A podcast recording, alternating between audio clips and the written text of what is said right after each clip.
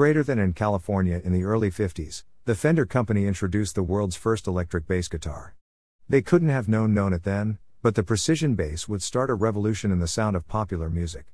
This book explains how that revolution happened and how its reverberations are still felt today. The two guitars, bass, and drums lineup that would define pop music found its heart with the Fender bass. In the coming decades, the bass guitar provided the solid foundation upon which much modern music is still built.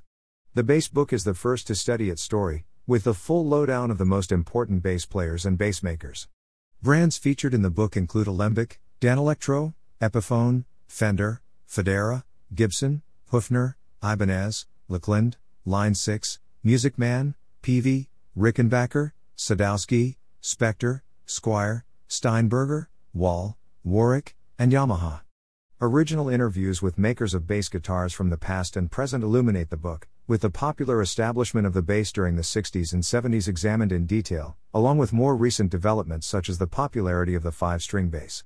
There is an exclusive interview with Paul McCartney and other bassists who feature in the story, including Stanley Clarke, Flea, James Jamerson, Jaco Pastorius, and Robert Trujillo. Dozens of unusual, desirable, and rarely seen basses are presented in high quality photos. A reference section provides a wealth of information on the key makers. The bass book has all you need to know about the story of the bass guitar in one stylish, readable volume, and this revised and refreshed third edition brings the story right up to date. Greater than. Greater than the bass book, a complete illustrated history of bass guitars, Euphrates.